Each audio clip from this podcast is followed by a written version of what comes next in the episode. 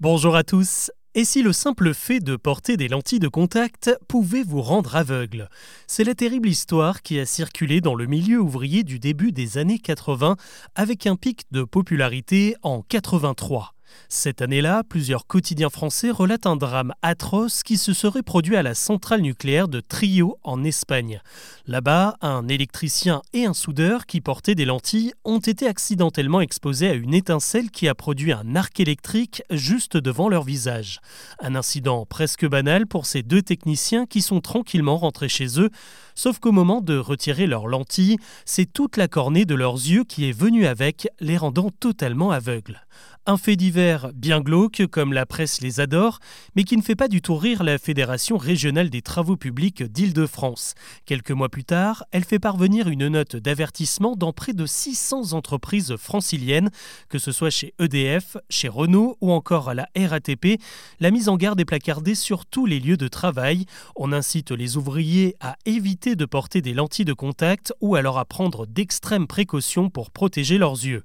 Les directions, les syndicats la médecine du travail, tout le monde est alerté et se tient sur ses gardes.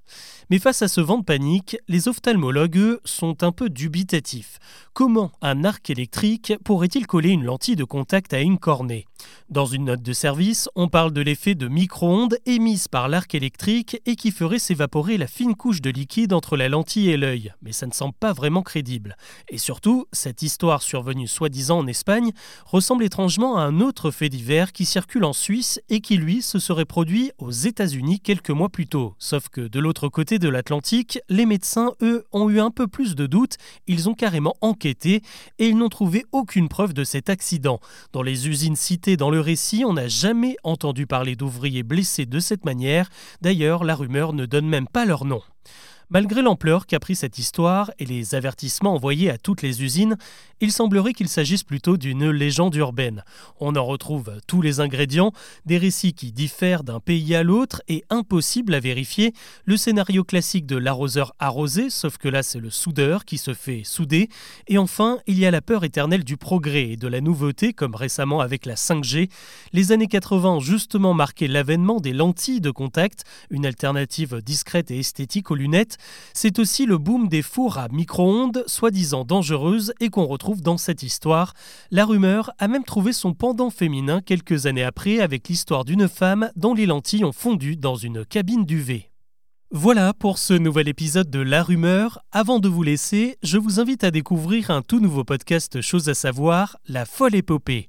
Tous les samedis, nous vous emmenons dans une aventure absolument incroyable et en même temps totalement vraie. L'occasion de découvrir le parcours de Franck Abagnel, le roi des imposteurs, le calvaire des passagers du vol 571 qui s'est craché dans les Andes, ou encore l'histoire de l'espion qui a fait basculer la Seconde Guerre mondiale à lui tout seul. La folle épopée, c'est votre votre nouveau podcast Chose à savoir. Je vous mets les liens en description de cet épisode. À très vite.